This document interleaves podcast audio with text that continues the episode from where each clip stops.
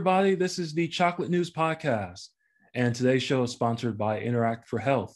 I'm your co host, John Alexander Reese. And I'm your co host, Morgan Angelique Owens. And if you didn't know, the Cincinnati Herald has been around since 1955 and is the leading African American owned newspaper in the greater Cincinnati area and northern Kentucky area. We have a special guest with us today. We have sports analyst and sports journalist Charles Farmer. How's it going, Charles? Great. How are you? I'm doing fantastic. So, before we jump into the main topic of the week, let's discuss some chocolate news. Tom's Brady retirement lasted 40 days. Brady said this past Sunday he's returning to the Tampa Bay Buccaneers for his 23rd NFL season. The seven time Super Bowl champion announced his decision on Twitter and Instagram, saying he has unfinished business. The news stole spotlight from the NCAA Selection Sunday. Brady led the Buccaneers to a Super Bowl title following the 2020 season and NFC South Championship last season. He teamed with coach Bill Belichick to win six Super Bowls during 20 seasons with the New York Patriots. The 44 year old Brady led the NFL in yards passing, touchdowns, completions, and attempts in 2021, but the Buccaneers lost at home to the Los Angeles Rams in the divisional round. And on to our next topic. The former owner of the Cameo nightclub, which was the scene of a deadly shooting in 2017, was sentenced in federal court this past Friday. Julian Rogers, 45, of Cincinnati, previously pleaded guilty in June 2021 to federal tax and gun charges. The judge sentenced Rogers to three years on probation for both charges. In the sentencing memo, Rogers' attorney, Richard Goldberg, said the deadly shooting five years ago at Cameo, which closed immediately after, and the negative publicity around the shooting drove Rogers to gamble. Cameo was Rogers' primary source of income and employment before it closed. Goldberg asked for leniency in the sentencing memo for Rogers based off his business history and his philanthropy.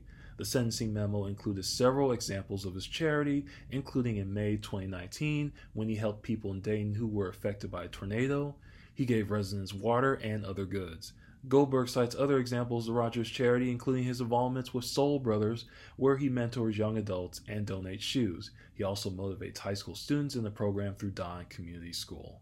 And the final piece of chocolate news this week for only the second time in team history, the Cincinnati Reds will start their season on the road. The Reds released their 2022 schedule this past Thursday after players and owners agreed to a new labor deal that ends a 99 day lockout.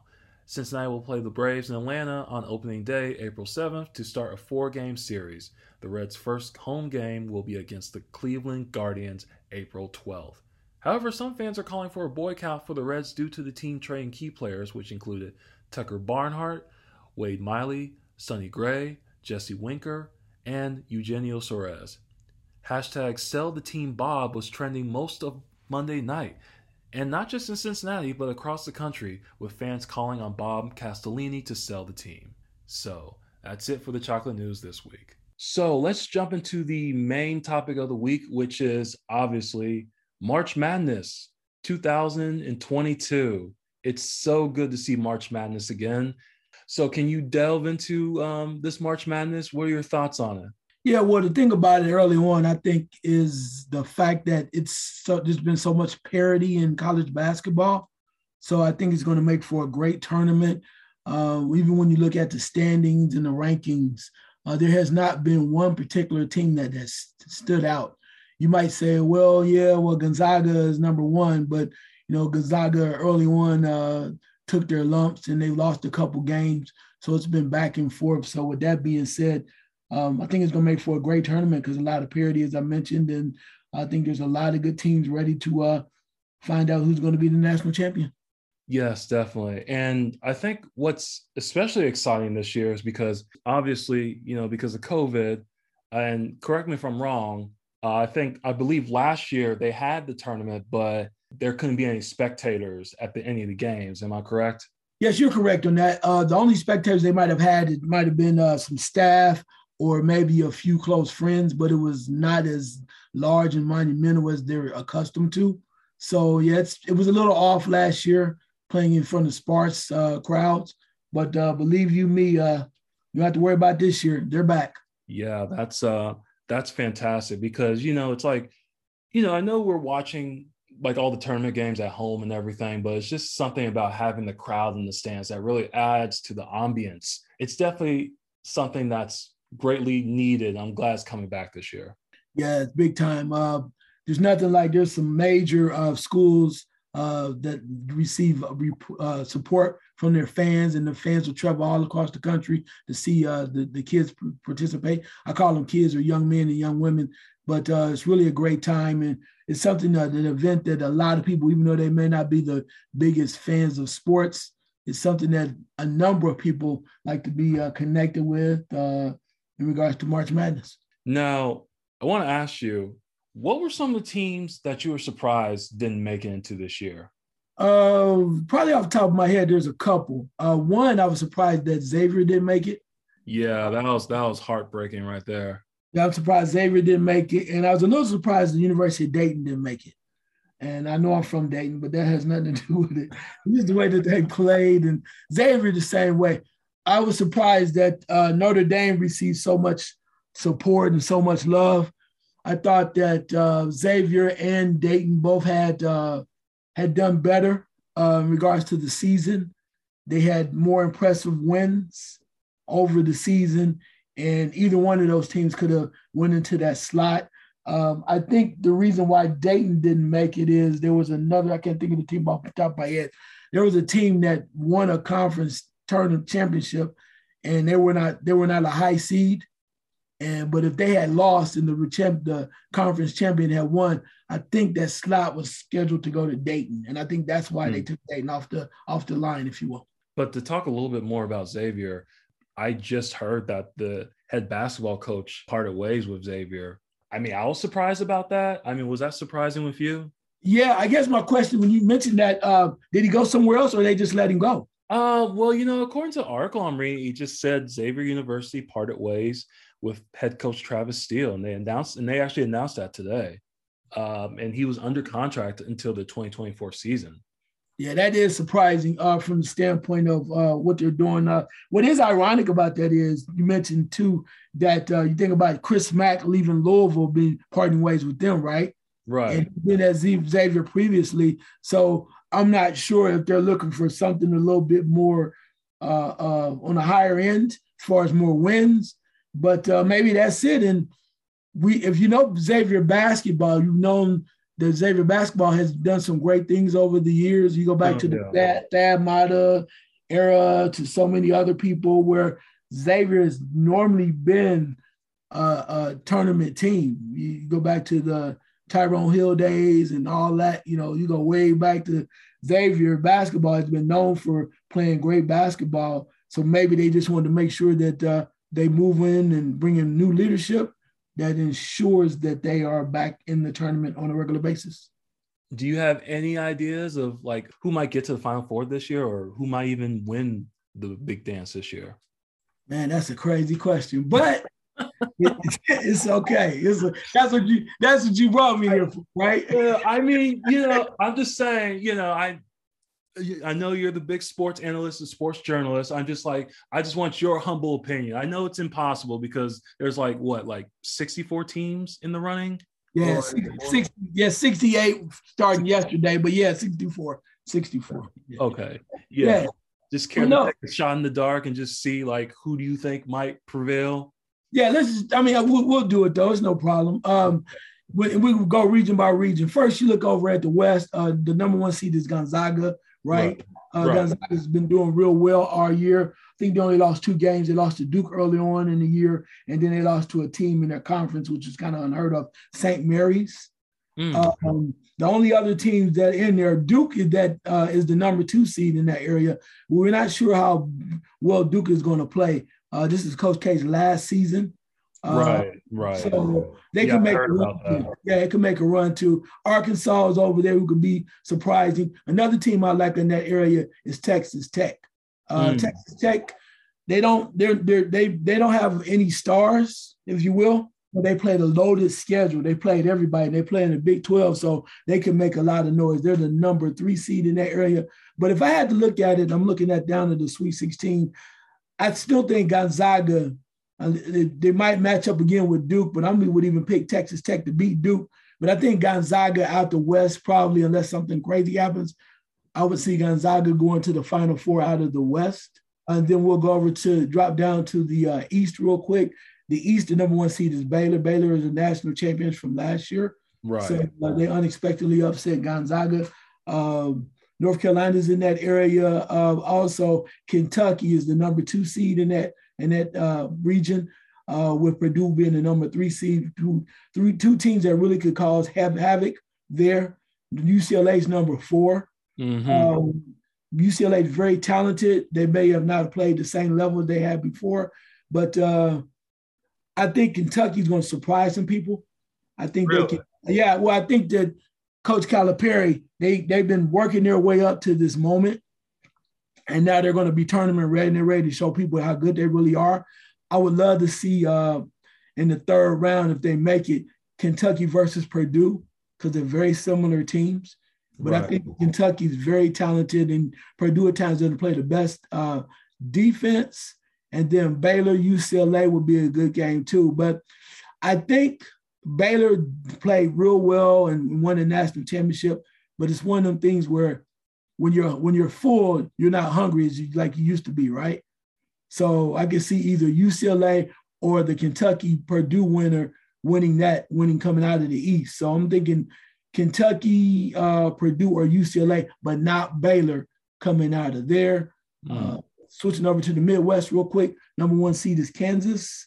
Mm. Uh, number two seed is Auburn, who's played real well. But uh, I was there pretty good. Providence as well. Uh, I would go with top of my head. I think Kansas is going to probably make it to the Final Four. Kansas, okay. Yeah, that's right. out of the Midwest, and then out of the South, Arizona's the number one seed. Villanova's there, number two seed. Number three seed, I think, is Tennessee. I think Arizona makes it to the Sweet 16. I think the winner of Tennessee Villanova, uh, if it's Villanova, Villanova has a shot at beating Arizona. If it's Tennessee, I think Arizona makes it. So there you go. So I say Gonzaga, the winner of Kentucky, uh, Purdue maybe, and uh, Kansas, and maybe um, Arizona Final Four. Gotcha, gotcha. Have you filled out your bracket yet? I'm in the process. I have one one toe in, one toe out, but uh, there are a couple games that are making me uh, hedge my bet. Yeah. But uh, I mean, like for instance, there's a game that a lot of people are talking about in the Midwest. It is the uh actually I take that back in the South, the 17 game with Ohio State versus Loyola Chicago. Right, right. A lot of people think Loyola Chicago is going to win. Really?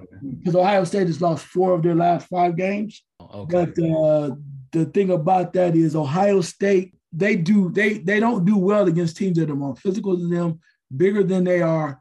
But I think Loyola Chicago is just the opposite. And I think that uh, EJ Liddell, who's the star for Ohio State, had a bitter taste in his mouth when they lost in the first round to Oral Roberts. And he's going to do everything he can not to lose that game. So I see Ohio State advancing. So there are different things like that. Like Michigan is the 11th seed. They only won 17 games, but they're very talented. And uh, because Juwan Howard is the coach, there are a lot of things to look at. So there's a lot of little small things people are looking at teams like LSU losing their coach, getting fired before the end of the year, but they still end up, end up as a number six seed. So it's a lot of uh, intangibles that people are going to be looking at, trying to figure it out. And some of it's luck. Some people just never know. Some teams have bad games, they don't recover. But then again, you, you can Gonzaga go that far.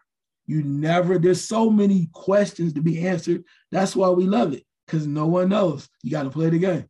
So, do you have any uh, other thoughts on this year's March Madness?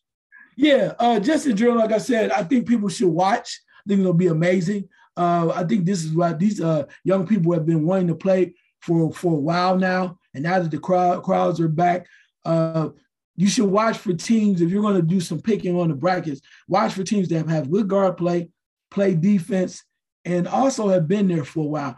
Good coaches go a long way and don't let your heart always get get in the way. Because sometimes you know you like your favorite team, thinking they're gonna go all the way. If you're in a bracket or whatever, we're not advocating uh, gambling though. But if you do do that, be careful and pay close attention to certain things because what you see is sometimes fool's gold. And, and pay attention if you see something and it makes sense, go for it. But more than anything, have fun with it. That's what it's all about. Have fun. This will be a good time for everybody, enjoying the games and uh, enjoying yourself. That's what it's all about. Because Lord knows we've been through a lot the last couple years, this world in general. So why not take some time and have some fun? Now, one other thing I want to ask you is, um, do you think women's uh, March Madness basketball? Do you think that will ever catch on as much as the men's basketball?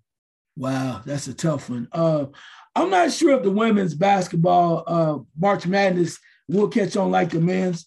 It's just because the men uh, March Madness receives a lot more hype, right? right? A lot more coverage. It doesn't mean that the women's Final Four and the women's uh, basketball tournament is not as, just as grand. Uh, we had a Final Four in Columbus, and I actually attended, and it was amazing just watching the hype. The crowds are just as lively, if not more lively.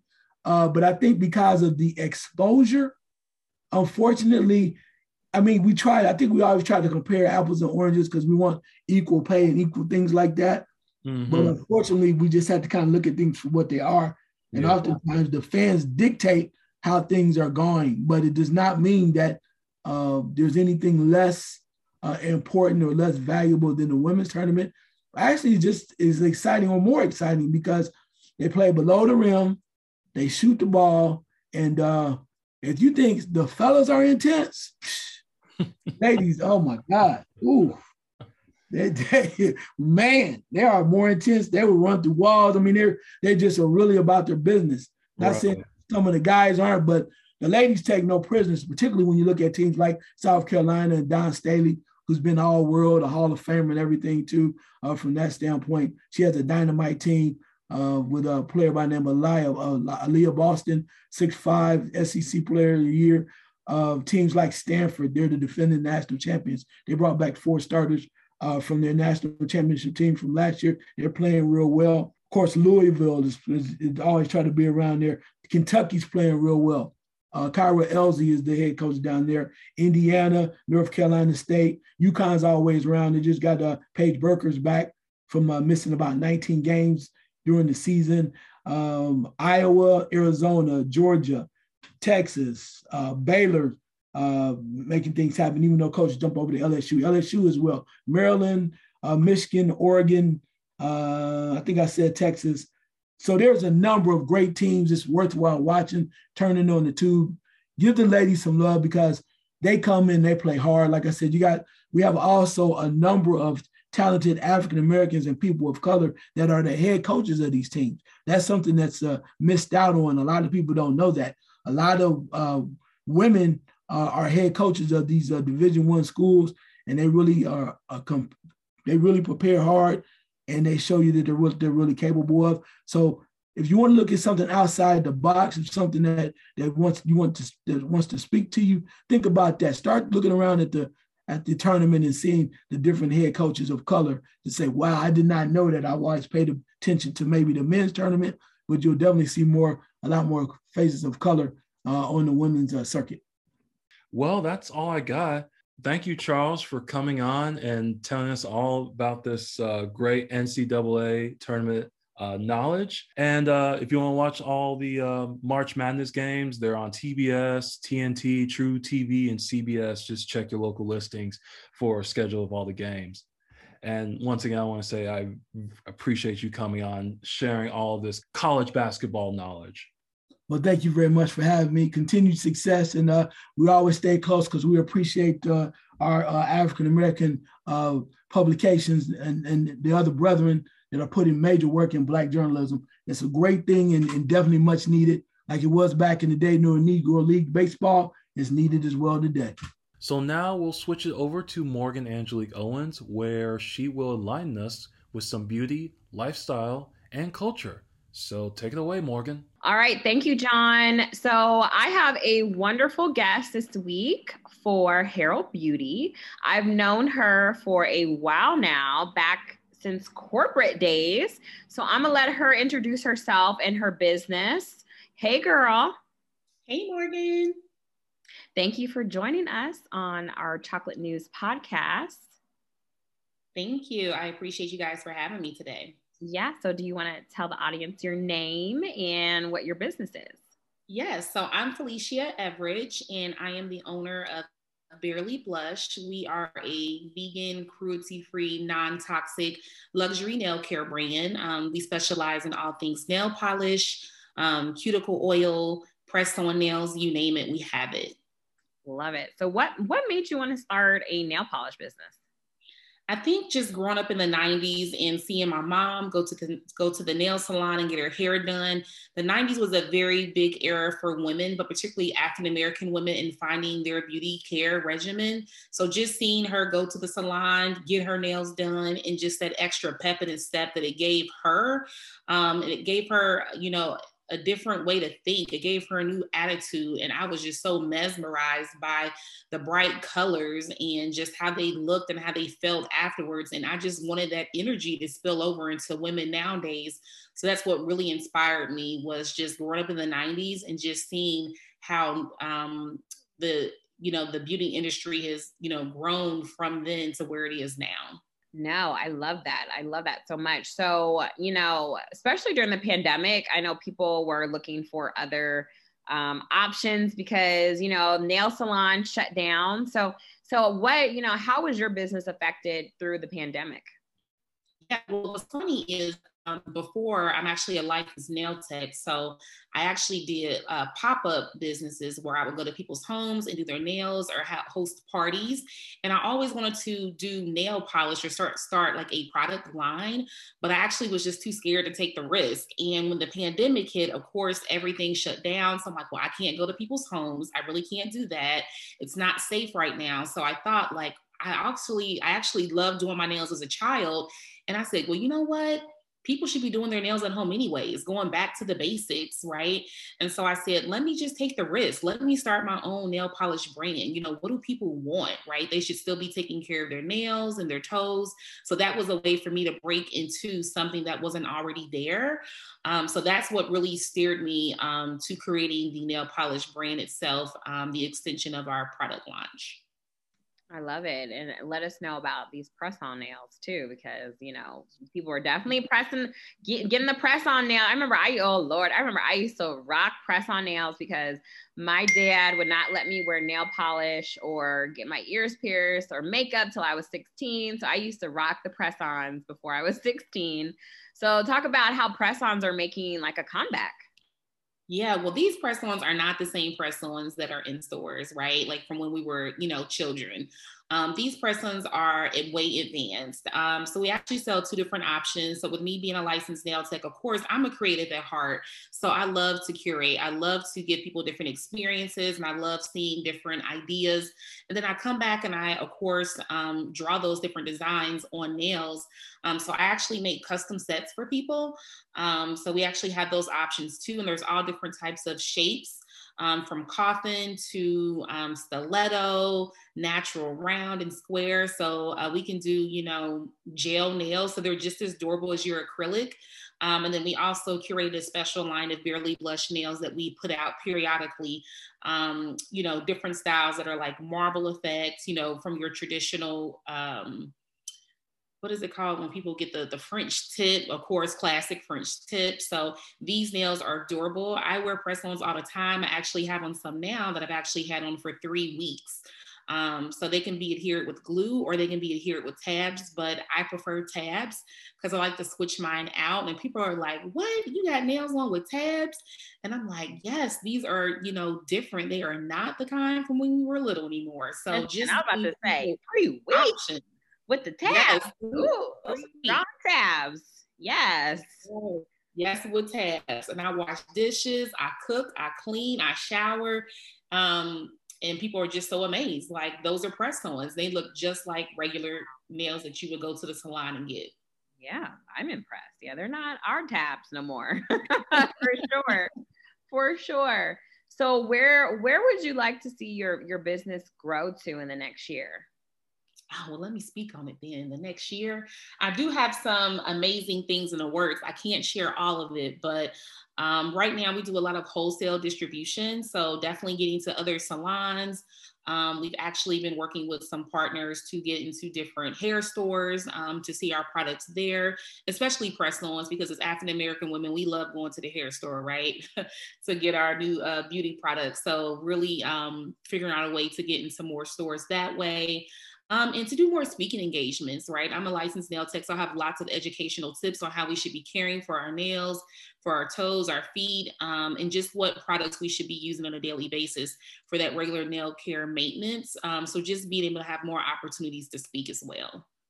I love that. And I'm, I'm sure all these things are going to come true for sure. Yes. Um, so I always like to ask what three beauty products can't you live without? Let's see, my top three beauty items would probably be perfume, bubble bath, because I love soaking in the tub, and then anything lip balm related. So lip gloss, lip balm is my go-to. I love that bubble bath. Yes. Um, so how can we support you? Where where do people find you? Your website, Instagram, all that good stuff. Yeah, so you can find us on TikTok, Instagram, and Facebook at Barely Blush Nails. Um, and we also have our own website at barelyblushnails.com uh, for you guys to purchase. I love it. Well, thank you so much for being on. And, and readers, make sure you um, pick up a Herald in the next coming weeks. She will be featured as well. So make sure you look for that. And so we'll have additional information online and in print. Um, but thank you so much for joining us. And we hope to have you I back. Again. it. Yeah. Thank you so much. I would love to come back. Yes. All right, John, back to you. Thanks, Morgan. Well, everyone, that's it for today's show. And once again, thanks to Interact for Health for sponsoring today's show. And remember, you can find more information about today's topics and past podcast episodes at www.thecincinnatiherald.com, the SESH newsletter, or on our social media. We're on Facebook, Twitter, Pinterest, Instagram, and LinkedIn. And make sure to subscribe to our podcast on your favorite podcast app. Our podcast is on Apple, Spotify, iHeartRadio, the Facebook mobile app, YouTube, and Google Podcasts. I'm John Alexander Reese, and have a good day.